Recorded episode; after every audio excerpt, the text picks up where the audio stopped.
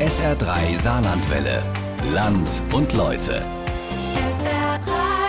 Katzen sind Deutschlands beliebteste Haustiere. Rund 15 Millionen gibt es hierzulande, geschätzt.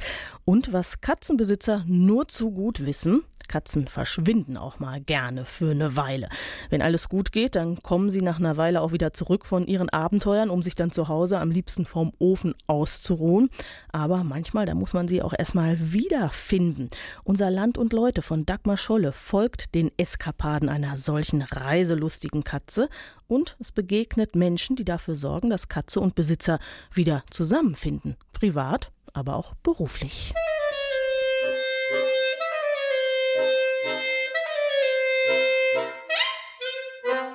Eigentlich ist nur unsere Katze verschwunden. Das allerdings schon ziemlich oft. Einfach weg. Wir wussten nicht, wo wir sie suchen sollten und haben sie trotzdem immer wieder gefunden. Wir sind jetzt mitten im Lager von der Möbelfundgrube in Saarbrücken und die Katze muss wohl schon hier am Parkplatz einem Kollegen begegnet sein und ist dann hier ganz munter eigentlich durch die Tür spaziert. Einmal kann ich mich daran erinnern, hatten wir eine ökumenische Trauung und da ist sie auch hier durch den Mittelgang spaziert bis hier vorne in den Altarbereich in unserer wunderschönen altgotischen Stiftskirche.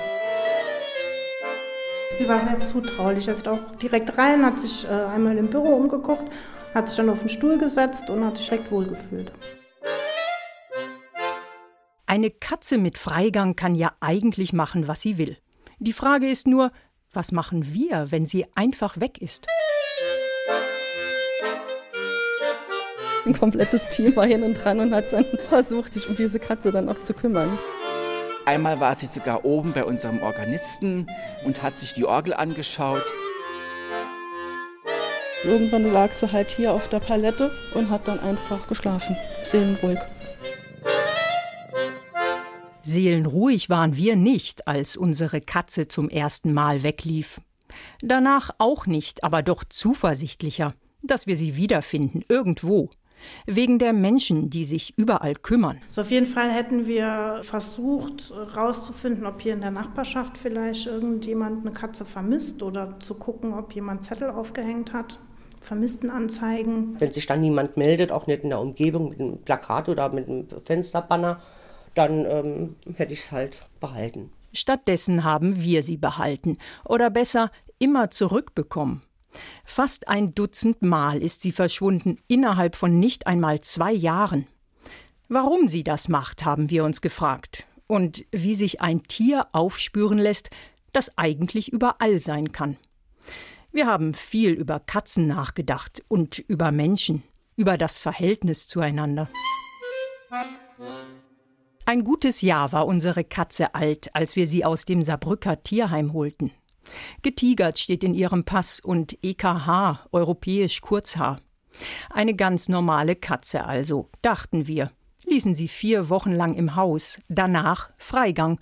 Einen Monat später war sie verschwunden. Sabrina Streif kannten wir damals noch nicht. Sie ist Wildbiologin an der Forstlichen Versuchs- und Forschungsanstalt Freiburg und weiß viel über Katzen. Wir haben uns gefragt, was macht eigentlich die Hauskatze, wenn sie draußen unterwegs ist, also die Freigängerkatzen, die ins Freie dürfen, also keine Wohnungskatzen. Hauskatzen gehören nicht zum Arbeitsschwerpunkt von Sabrina Streif. Normalerweise forscht sie über Wildkatzen. Nun haben wir natürlich eine Kulturlandschaft, wo auch die Siedlungen direkt an den Wald grenzen und wir haben eine hohe Hauskatzendichte. Und wir wollten wissen, wie weit gehen denn jetzt die Hauskatzen auch in den Wald oder in das waldnahe Offenland und treffen sich vielleicht Wildkatzen und Hauskatzen. Um das herauszufinden, hat die Biologin mit Hauskatzen gemacht, was sie sonst mit Wildkatzen macht. Sie hat sie besendet. Wir haben die Katzenbesitzer dann angeleitet, wie sie ihre Hauskatzen mit einem kleinen GPS-Datenlogger ausstatten können. Der wurde befestigt an einem kleinen Katzengeschirr. Ein Forschungsprojekt, das 2015 und 2016 in Baden-Württemberg durchgeführt wurde. Unsere Katze war nicht unter den Probanden. Und manche Katzen haben noch eine kleine Videokamera bekommen, um auch mal aus dem Blickwinkel der Katze zu sehen, ja, was sie angucken, wo sie sich aufhalten und was sie an diesen Orten überhaupt ähm, ja, so alles anstellen. Unsere Katze hatte keinen Sender und war einfach weg. Monatelang, spurlos verschwunden.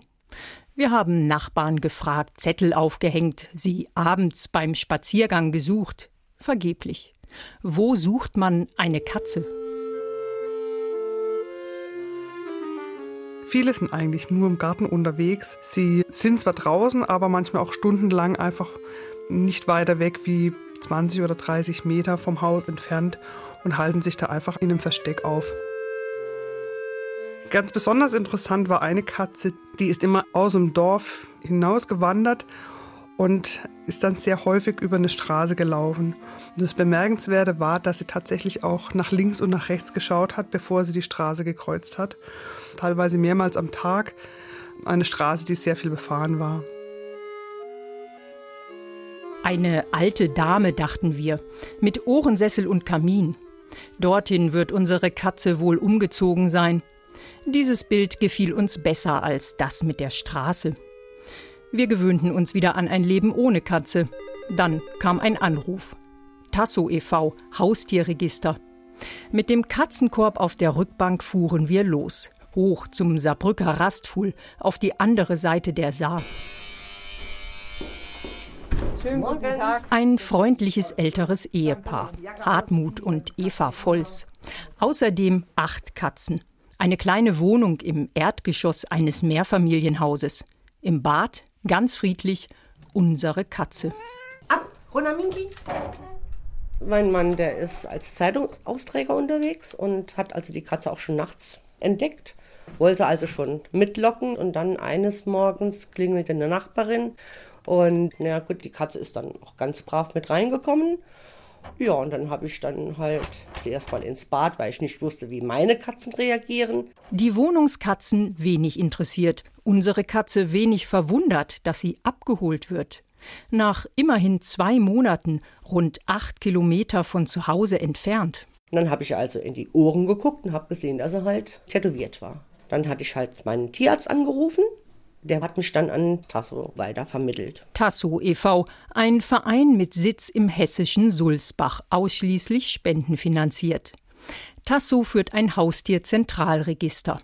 Dort kann jeder sein Tier kostenlos registrieren, damit im Falle des Verlustes Tier und Besitzer leichter wieder zusammenfinden. Unsere Katze ist auch registriert. Hat also dort angerufen, ja, schönen guten Tag. Mein Name ist Dietz von Tasso e.V. Hallo? Sie haben eine Katze gefunden, ja? Haben Sie da zufällig die Chipnummer? Einen Chip oder Transponder hat unsere Katze auch, aber Frau Volz kann das nicht wissen. Er sitzt unter der Haut, ist klein wie ein Reiskorn und äußerlich nicht sichtbar. Tierärzte und Tierheime haben ein kleines Gerät zum Auslesen der Chipnummer. 57720. Kleinen Moment bitte. Zum Glück hat Frau Volz auch in die Ohren geschaut. Die Tätowierung im Katzenohr ist für geübte Augen halbwegs lesbar. So, jetzt gebe ich die Nummer in unser System ein und ich sehe, das Tier ist registriert bei uns. Jetzt werde ich den Halter kontaktieren. Äh, darf ich Ihre Telefonnummer denn weitergeben? Unsere Katze ist kein Einzelfall. Rund 62.500 Tiere vermittelt Tasso e.V. pro Jahr an seine Besitzer zurück. Der Großteil Katzen. Selbst ohne Nummer und Registrierung können Fundtiere oft zugeordnet werden, zum Beispiel über den Verlustort. Höchste Zeit für einen Abstecher zur Tasso-Zentrale nach Sulzbach im Taunus. Und dann geht es weiter zur linken Seite immer noch mit der Sachbearbeitung. Zwei weitere Räume. Dann kommt ein Ausgang. Wir haben hier insgesamt drei Stück auf der Etage, weil man einmal rund gehen kann. Laura Simon, Pressesprecherin von Tasso. Wir laufen durch den endlosen Flur einer Büroetage. Weiße Wände, heller Teppichboden, alles sehr nüchtern und funktional. Einer der Ausgänge zeigt die Silhouette eines Hundes. Das heißt, dass hier der Hundeaufgang ist. Ähm, wir haben ja nur eine Etage. Ähm, es ist so, dass wir festgelegt haben, dass die Hunde möglichst durch einen Aufgang hochkommen sollen. Ja, einfach damit sich vielleicht nicht doch jemand belästigt fühlt durch die Hunde oder so. Alles gut. Dotti heißt sie. Die Hunde der Mitarbeiter dürfen mitkommen ins Büro. Rund 100 Mitarbeiter hat Tasso derzeit. Das sind jetzt wie viele Hunde? Das sind schon mittlerweile einige. Ich kann jetzt gerade wirklich gar nicht eine genaue Zahl nennen. Das müsste ich tatsächlich in der Personalabteilung Nö, erfragen. Aber in der Personalabteilung? ja, ja, genau. da gehört auch das Hundepersonal hin. Nee. Nee, es sind schon bestimmt 30, würde ich jetzt mal schätzen. Mindestens. Also ja, so ungefähr. Wir setzen uns in den Konferenzraum. Astrid Lindgren Saal steht auf der Glastür, die den Raum vom endlosen Flur abtrennt. Astrid Lindgren. Da staunen immer alle so ein bisschen, was das soll, aber die Astrid Lindgren war nicht nur eine Kinderbuchautorin, sondern die war auch eine ganz große Tierschützerin. Und ähm, sogar das schwedische Tierschutzgesetz wurde damals nach ihr benannt, als eine entscheidende Änderung vollzogen wurde und hieß Lex Lindgren. Philip McWright ein Tasso-Urgestein sozusagen.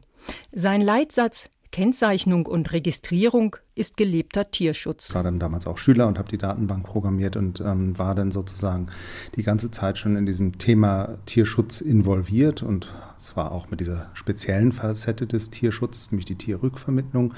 Und, ähm, und seit einem Vierteljahrhundert ist McWright Geschäftsführer von Tasso. 1992?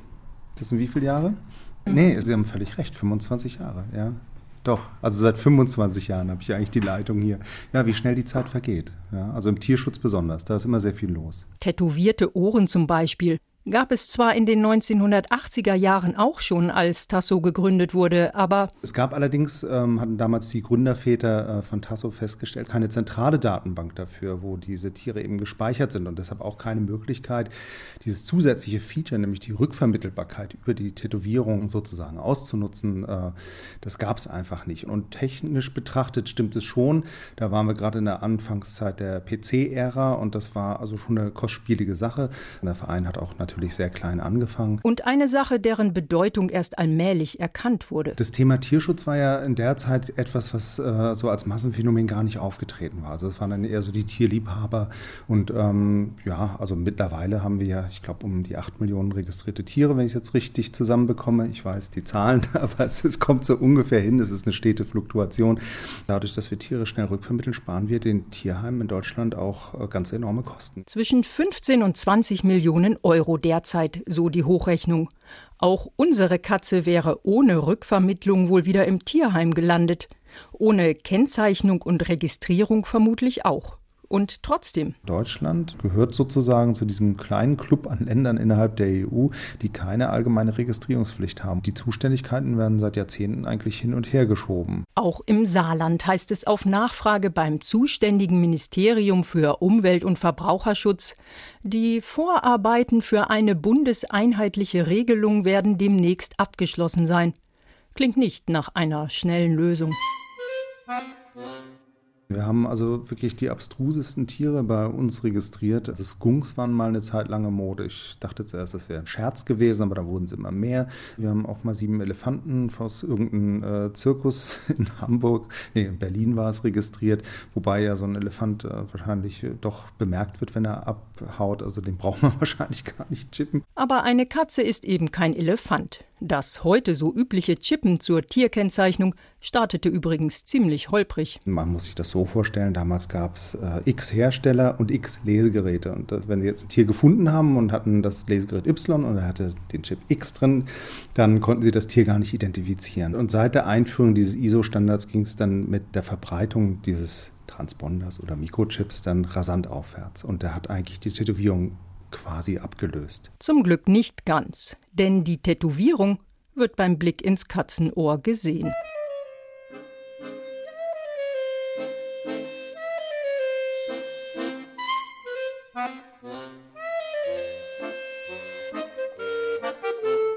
Um zu verstehen, wie fein das Informationsnetz rund um die Tiere gesponnen ist, gehen wir dorthin, wo die Fäden dieses Netzes zusammenlaufen, in die Notrufzentrale von Tasso eine von bemerkenswert vielen Abteilungen des Vereins. Sachbearbeitungsabteilung, Fundraising, kleine Abteilung, Marketingabteilung, Datenschutzabteilung, äh, Quality Management, Informationsmanagement, Personalabteilung, Tierschutzabteilung und äh, Multiplikatormanagement. Ich glaube, das war es schon gewesen. Ja.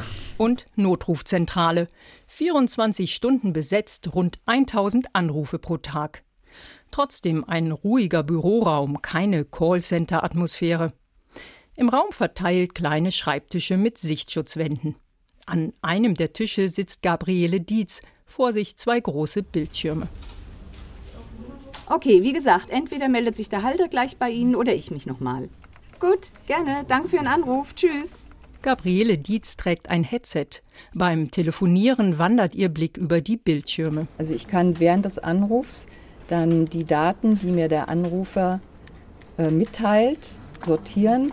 Wichtig bei dieser Arbeit, denn die Anrufer sprechen über verlorene oder gefundene Tiere. Viele sind besorgt, aufgeregt. Und in unserem Programm, wo alle Tiere ähm, registriert sind, das habe ich auch offen.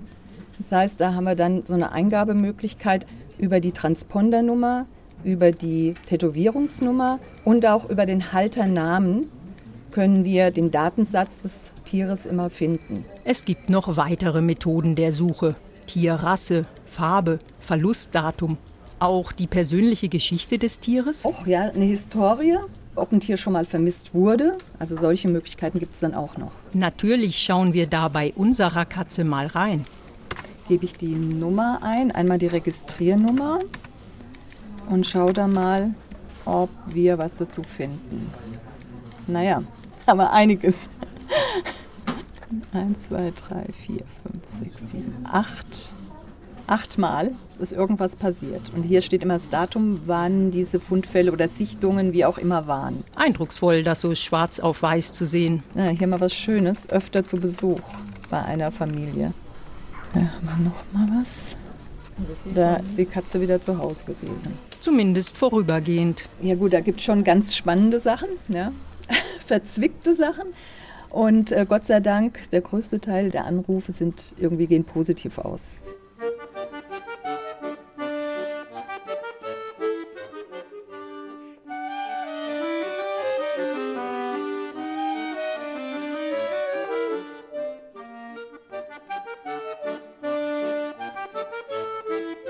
Spannend und verzwickt. Das trifft es ganz gut, wenn man versucht, Katzen und Menschen zu verstehen. Für Ulrike Werner ist das Alltag. Sie ist Tierärztin in Berlin. Ich denke, dass heute in der Gesellschaft, ich weiß nicht, ob es nur etwas mit dieser zunehmenden Vereinsamung zu tun hat, die Katze für viele, viele Menschen eine Projektionsfläche geworden ist. Ulrike Werner ist täglich bei Menschen und Katzen vor Ort. Sie betreibt eine mobile tierverhaltenstherapeutische Praxis. Also die Katze, die in einem Katzenkorb äh, verschreckt in ein fremdes Zimmer gebracht würde, um jetzt ihr Normalverhalten zu zeigen, würde mir gar nichts nützen. Deshalb ähm, mache ich Hausbesuche ausschließlich. Da kann man sehr, sehr viel sehen, was mir einfach entgehen würde, wenn ich nicht vor Ort wäre. Die Katze als Projektionsfläche des Menschen. Das hört man als Mensch nicht unbedingt gerne. Richtig, ähm, das ist so und das sind mitunter Gespräche, die äh, auch viele Katzenhalter in der Anamnese dazu bringen, dass erstmal geweint wird tatsächlich, weil es weh tut. Ne? Man schaut sich selber an, man steht vor einem Spiegel und sagt sich, ups, was habe ich denn da gemacht? Und warum ist die Katze die Projektionsfläche und was ist da schiefgelaufen? Das Gespräch führt ein bisschen weg von unserer Katze und von all den anderen Freigängerkatzen in Deutschland, deren Zahl niemand genau kennt. Was sind die Bedürfnisse einer Katze? Ja, wenn sie in dem unnatürlichen Lebensraum drinnen in einer Wohnung lebt. Wir reden nicht von Freigängern, denn von Freigängern brauchen wir eigentlich gar nicht zu sprechen in diesem Fall, was meine Arbeit angeht, denn äh, zu denen werde ich nie gerufen. Die haben keine Zivilisationskrankheiten wie kahlgeleckte Bäuche oder unerwünschtes Markierverhalten oder kreiseln und attackieren den eigenen Schwanz oder machen Dinge, die einfach sehr unerwünscht sind. Trotzdem bleiben wir noch ein bisschen beim Thema, denn es führt näher dran an das besondere Verhältnis zwischen Mensch und Tier. Ich habe letztes Jahr einen ganz interessanten Fall gehabt. Das war ein, ein junger Mann, der an MS leidet, also Multiple Sklerose und immer wieder Phasen hat, in denen er ein schlechteres Gangbild hatte und hat ganz isoliert gelebt, vielleicht auch durch seine Krankheit bedingt, hatte eine sehr, sehr enge Bindung zu seinem Kater und dieser Kater hat immer dann, wenn er Schübe hatte, der Mann, fing der Kater auch an zu lahmen, auf der gleichen Seite.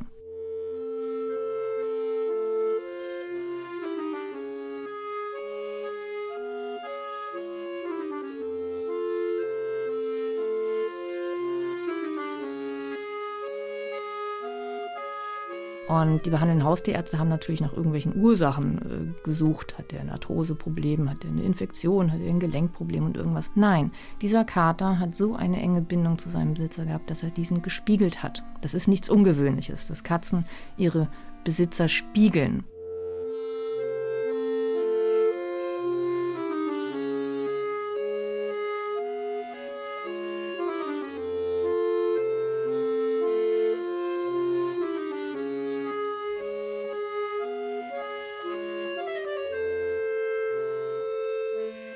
Haben also die Orte, die unsere Katze aufsucht, am Ende mit uns zu tun? Rastfuhl, Stiftskirche, Möbelfundgrube, auch Wattgassen und Alsting waren dabei. Wir kennen die Historie, aber die Beweggründe unserer Katze kennen wir nicht. Die Katze wird zwar als beliebtestes Haustier beschrieben, aber so ein richtiges Haustier ist sie eigentlich nicht, wenn sie nämlich auch noch ins Freie darf. Also sie hat einen eigenen Willen, sie kann draußen fressen, was sie will. Und trotzdem bindet sie sich an den Menschen. Auch die Wildbiologin Sabrina Streif sieht in der eigenwilligen Mischung aus Freiheit und Anhänglichkeit eine Besonderheit von Katzen gegenüber anderen Haustieren. Auch wieder davon abhängig, wann eine Jungkatze in Berührung gekommen ist mit dem Menschen, sieht sie den Menschen als ihre Katzenfamilie an. Auch wenn sie ein solitäres Tier ist, hat sie doch diesen Familiengedanken in sich. Aber warum zieht dieses Familienmitglied immer wieder weg? Besucht fremde Lager und Büros, schließt sich Wandergruppen an, geht zum Organisten in die Kirche. So wie der Drang von Katzen immer in Kartons zu steigen, gibt es natürlich dann anscheinend auch Katzen, die gerne in Autos steigen und somit einfach unbewusst wegtransportiert werden. Also sozusagen diese Neugier schuld daran ist. Diese Neugier hat unsere Katze schon in den Wagen eines Pizzalieferanten gelockt, der sie nach Wattgassen gefahren hat. Es gibt aber auch Erklärungsmuster, die sagen, dass wenn eine Katze wegläuft und sich ein anderes Zuhause sucht, dass im alten Zuhause irgendwas für sie nicht stimmt. Störfaktoren, die für uns Menschen vielleicht gar nicht so ersichtlich sind, was die Katze dann dazu treibt, ihre Familie zu verlassen und irgendwo anders ein neues Revier zu suchen.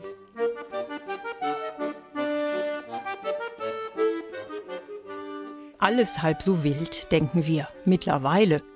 Seit wir im erweiterten Revier unserer Katze auch den Menschen begegnet sind, die sich so wunderbar kümmern. Angela Giannonati, Küchenverkäuferin in der Möbelfundgrube in Saarbrücken. Michael Grund-Seibert, ich bin der hauptamtliche Küster an der evangelischen Stiftskirche zu St. Arnoval. Lisa Schneider, Sachbearbeiterin bei der Firma Living Edition. Und seit wir die Geschichte einer anderen Katze kennen.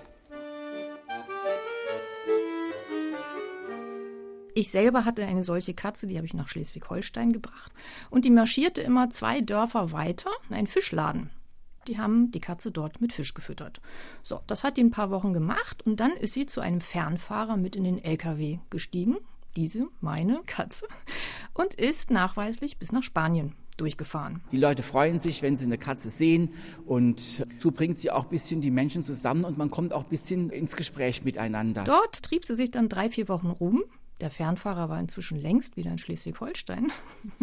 Seine nächste Tour brachte ihn aber wieder nach Spanien und die Katze saß wieder auf dem Parkplatz, stieg ein und die beiden fuhren gemeinsam wieder zurück zu dem Fischladen nach Schleswig-Holstein. Und ich denke, ja, eine Katze ist auch ein Geschöpf Gottes und warum darf sie nicht in die Kirche kommen? Ja, die sind souverän, die sind selbstbewusst, die sind neugierig, die sind völlig unerschrocken und, und gehen ihren Weg. Im wahrsten Sinne des Wortes. Und das machen die verdammt gut.